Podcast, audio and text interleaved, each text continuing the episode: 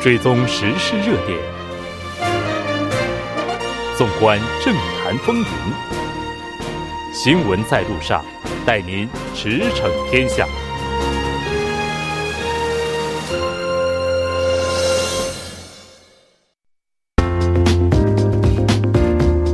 您的参与，我们的动力。参与我们的节目，您可以通过手机短信的方式发送短信至井号幺零幺三，每条短信收取五十韩元的通信费用。您也可以登录我们的官网 tbs 点首尔点 kr 收听更多回放。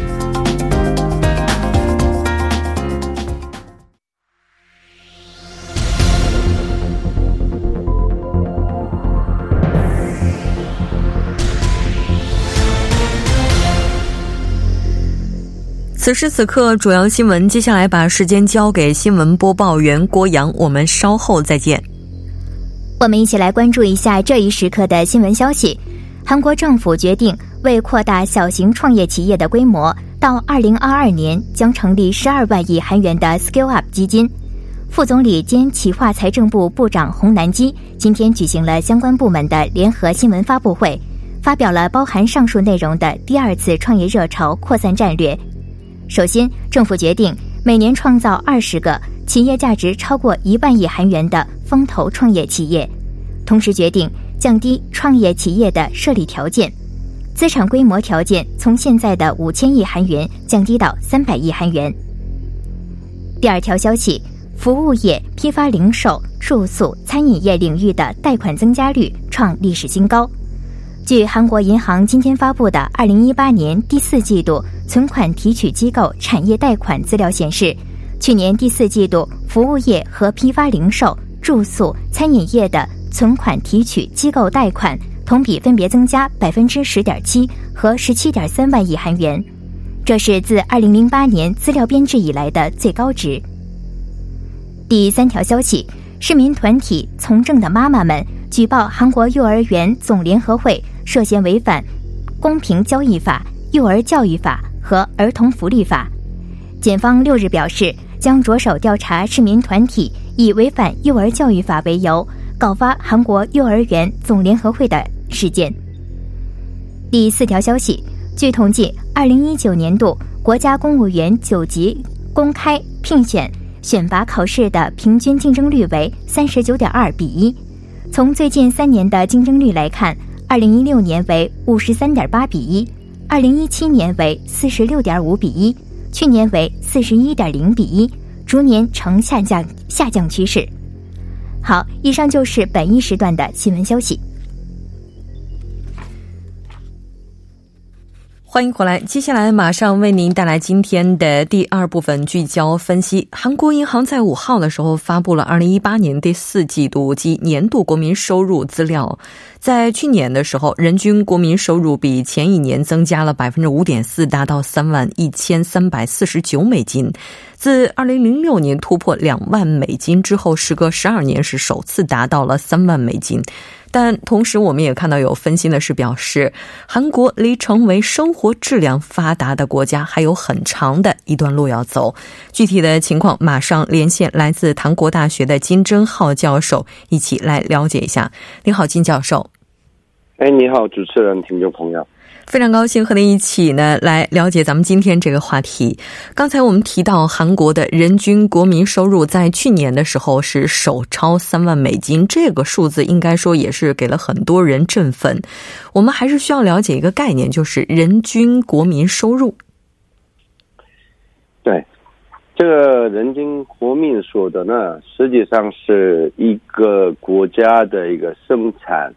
投资消费的这个整合里头，中间要重复的内容要删除掉的，这三方面来看，这个国家的经济发展以及规模来判断的一个标准。但是呢，实际上一个国民所得啊，就是不能代表一个国家的一。个呃，社会上的一个经济，呃，或者是呃，它的生产跟分配的一个稳定性的，因为这就是一个指标，呃，看他们的经济规模的，对。嗯，其实，在韩国来说的话，那我们也看到一些报道，都说韩国从一个世界上最贫困的国家之一发展到今天，这个艰辛、这个成就都是有目共睹的。那人口超过五千万，人均国民收入超过三万美金，这样的国家在全球范围内也是并不多的。那这个这些国家当中呢？韩国是第七个踏入三零五零俱乐部，这个成绩应该说是非常振奋人心的。是这个韩国一九四五年呃解放嘛，就是光复以来，呃，就是经过信托统治，然后就是南北韩分开建立一个国家，就是各建立各的国家嘛。但是五十年发生战争到。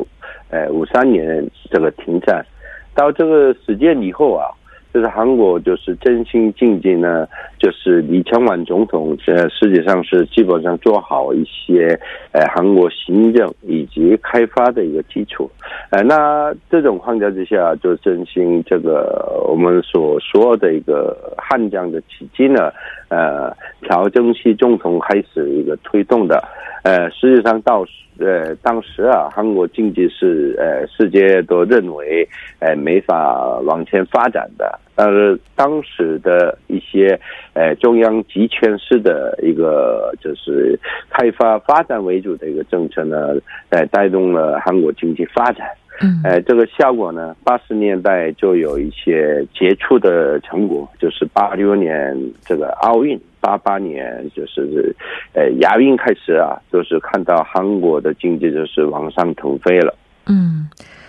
虽然说韩国是成为了三零五零俱乐部的成员，从数据上来看的话，那是达到了世界第十一到第二十第十二位的国内生产总值、贸易规模等等衡量标准。从经济质量方面来看，也意味着韩国进入了发达国家的行列。但我们看到现代经济研究院这边分析了人均国民收入达到三万美金的七个国家的民生指标。那发现韩国的生活质量改善速度是非常缓慢的，那而且国民的体感生活质量也出现了下降，这又是什么原因呢？哎，这个就是说，一个国家的一个经济总量以及一个个人均的国民所得呢，也不能代表那个国家城市里头，哎，就是人。哎，这个人民生活的一个稳定、舒服或者满足感的，为什么呢？就是日本经济泡沫以来啊，呃，就是世界第一进入我们说的人口五千万以上的人，呃，超越呃这个人均平均呃国民所得啊，就是呃三万美元的国家，也不是美国，就是日本。嗯，啊，就是他们的经济泡沫的，这是第二年啊。然后我们这个看呢，这个欧洲的一些国家已经进入了，后来都是被淘汰的也有，就是呃代表性的就是西班牙。所以韩国就是一直这个梦寐以求要超越三万美元的这个关卡呢，实际上是我们韩国整个呃经济力量是可以。但是这个整个经济总和的呃一些分配过程里头呢，这里头我们说生产呃还有分配呃还有一个消费呃这里头包括一个劳动啊进出口啊呃的海外生产的然后纯收入呃来我们要一个经济名目的话，哎这个不是说韩国五千多万的人都是每个人都是一样拿到这个钱的意思。就是，呃，大企业啊，或者是政府啊，啊，有这个就是机构或者是基金等等的收入都包括在内的。因此呢，呃，这个我们就虽然刚过了这个平均三万美元的关卡，就需要了十二年的时间，呃，但是这里头呢，呃，就是我们就经历了金融危机。还有经历了美国诶爆发的也是第二次金融危机等等的问题，而且社会结构里头的一个劳资问题上的问题，还有福利上的问题，所以呢，呃超过三万美元的这个关卡，不代表每个呃成员都会满足的一个社会这个环境。对，除此之外，还有另外一个概念叫相。对的贫困率，那它是指在全体人口当中处于贫困危险中的人口，它这个中位收入不满百分之五十的比率。韩国这个比率也是相较于其他国家偏高。刚才教授你也提到了这个，包括福利方面，再加上老龄化的影响等等，现在社会的安全福利网呢比较脆弱，这也是影响国民实际生活质量非常。大的一个因素，随着国民收入的提高，那出现了这种贫富差距，而且我们发现这个贫富差距似乎并没有出现出非常明显的缩小的趋势。那国民收入的增加和两极分化拉大，这中间有怎样的联系呢？有必然联系吗？这个也不是完全必然的联系，因为有些北欧国家呢也是很强调一个分配的那个内容，就是说整个呃经济的发展里头，呃是少部分的一些贡献比较多的时候，呃社会呢呃就是其结果呃导致一些呃分配的不公平的。这样就是贫富差距也很多，因为韩国主要是因为是大企业为主发展的，呃，早期是国家主导的模式发展的，那后来呢，那韩国就是说，呃，一个社会。会里头的一个一个人民的呃需求增加的时候，要就是政府就提出来一些福利问题，但是这个福利问题来说呢，哎，有些就是部分的人不一定会喜欢这个呃平均福利的这种概念，嗯，哎，这种情况之下呢，就是社会里头呢，就是说，哎，就是我们说这个金融也好，一个企业也好，就是我们这个。滚雪球一样的，就是说你资本多，劳动力多，哎，你赚的也越多的。但是你这个个体户来说呢，没法哎跟他们搭配上。那政府呢，应该做一些分配过程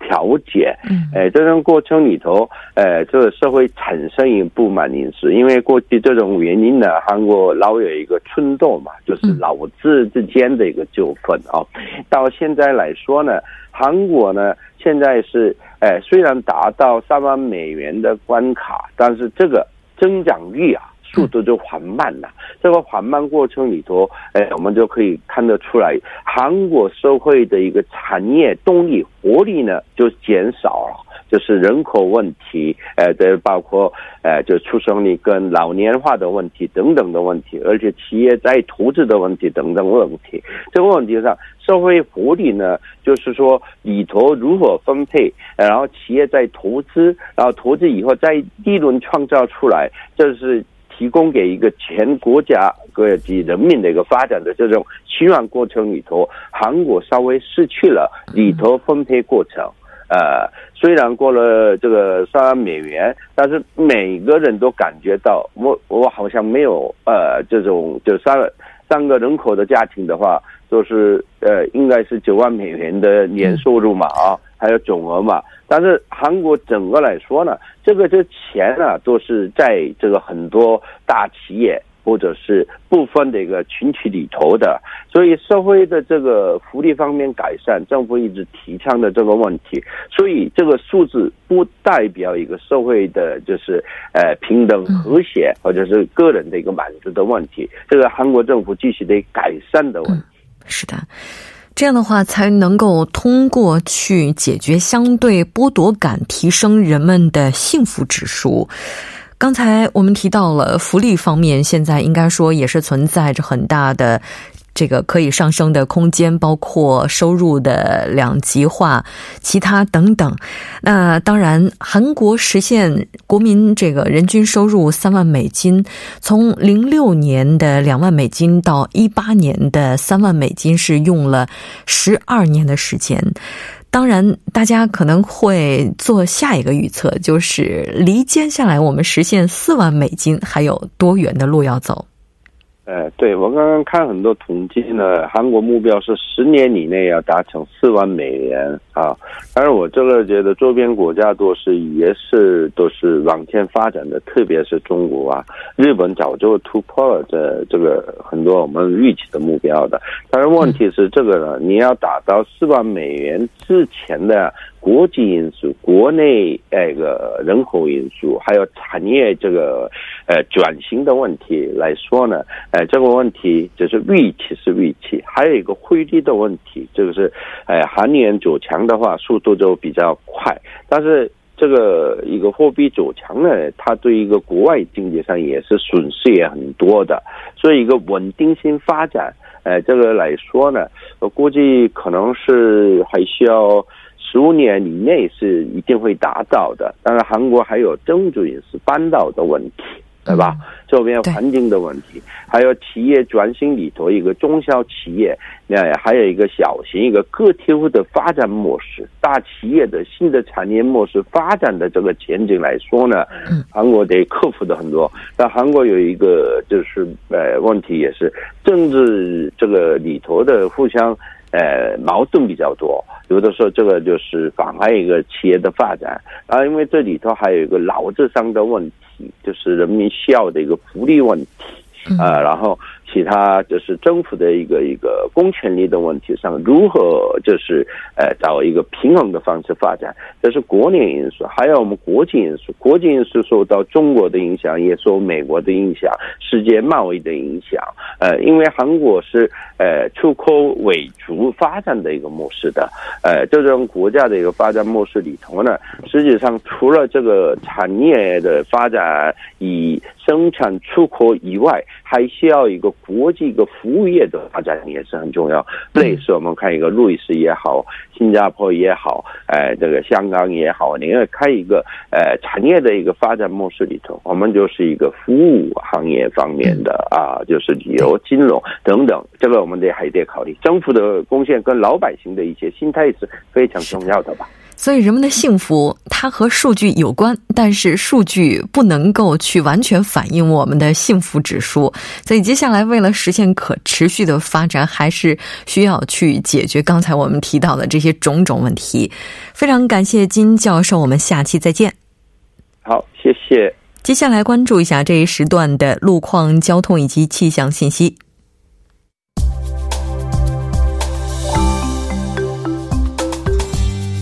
晚六点四十八分，依然受程琛为您带来这一时段的路况和天气播报。继续来关注目前时段首尔市的实时路况。第一条消息呢，来自奥林匹克大路金浦方向杨花大桥至成山大桥这一路段，之前发生在该路段四车道上的交通事故，目前已经得到了及时的处理，路面恢复正常通行。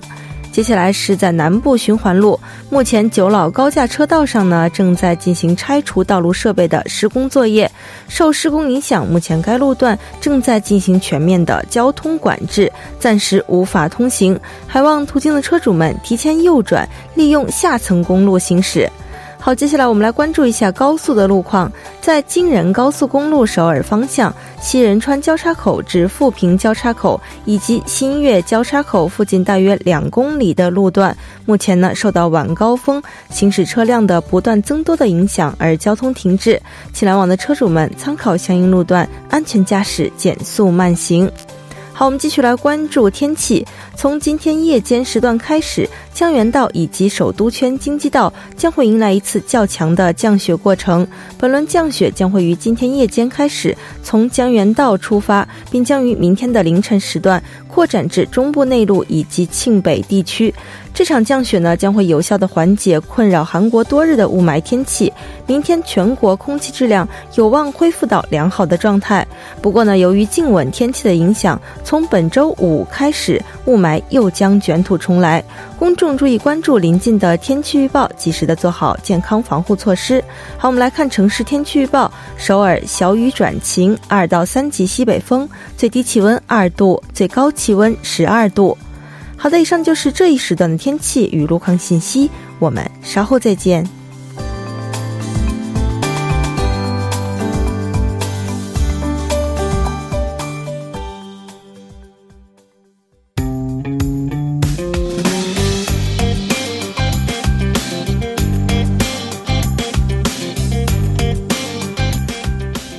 览大数据，解读新趋势，数据有话说。接下来马上请出栏目嘉宾金勇，金勇你好。好，大家好，主持人好，非常高兴和您一起来了解咱们今天的数据有话说。嗯，那今天您带来的是怎样的一个调查数据呢？好，今天的数据呢，也是呃，德里安委托阿联瑟奇哈，他实施的三月的第一周定期的调查结果哈。他这个结果呢，分两部分，第一部分我要介绍的是文在寅国政支持率的再次下降的这样的一个数值。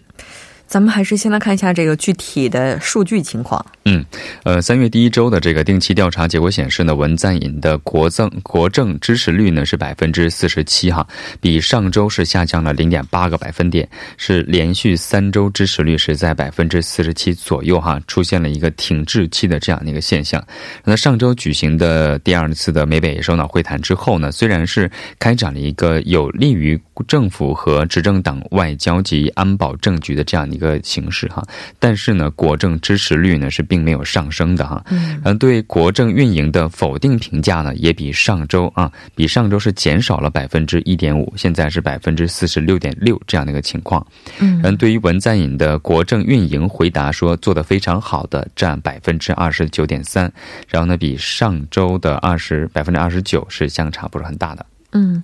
那这个不同阶层的支持情况又是怎么样的呢？嗯，呃，从不同的阶层来看啊，文在寅总统呃，文在寅政府的核心支持层三十多岁的女性的支持率呢，呃，三十多岁和女性的支持率下降幅度是较大的哈。为什么呢？因为我们都知道这两天的雾霾指数是非常的高哈，可以说史上最严重的这样的程程度哈。因为什么呢？刚刚才提到说三十多岁和女性啊，因为这两个人群应该算是对雾霾较为敏感的，因为他们是身身为一个家。家长的这样的一个身份啊，可能是对孩子的呃身体健康更多的顾虑的因素存在哈。具体的数值的话呢，三十多岁人群是百分之五十点四，然后呢比上周是出现了一个大幅的下降哈。上周的话是百分之五十八点七，呃女性的话呢上周是啊这周是百分之四十七点四哈，然后是下降了四个百分点。然后在不同的地区情况下呢，湖南地区是最高为百分之六十四，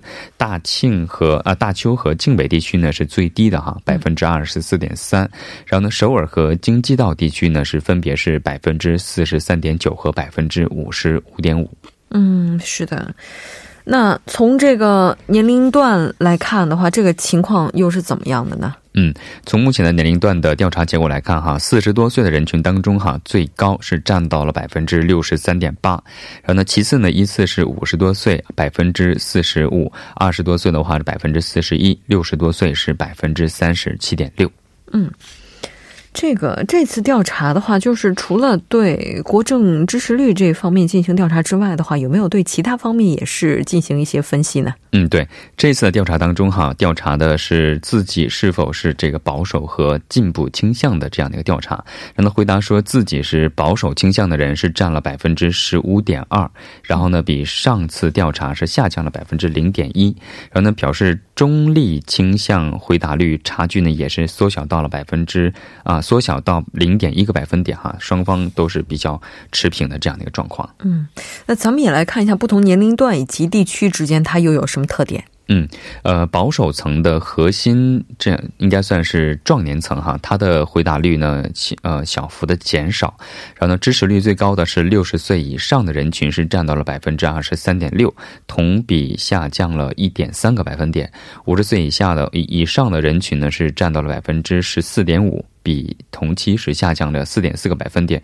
相反呢，十九岁到二十岁之间的这些人群啊，十九岁以上哈，二十多岁的这些人群呢，呃，占比是百分之十四点三，然后呢，比上次上升了七点四个百分点。而从地区来看的话呢，哈，大庆呃大邱庆北地区呢是百分之二十七点一，位在第一位哈，呃，然后呢，釜山、蔚山、庆南也比上次是。调查上升了二点九个百分点，达到百分之二十点六哈，然后应该算是整体的平均增长率呢是有所上升的。然后呢，首尔呢是百分之十四，呃百分之十四哈，经济道仁川是分别是百分之十三点七，啊同样的数值哈。呃，首都圈地区呢是应该算是呈现一个较呃小幅的减少的一个趋势。是。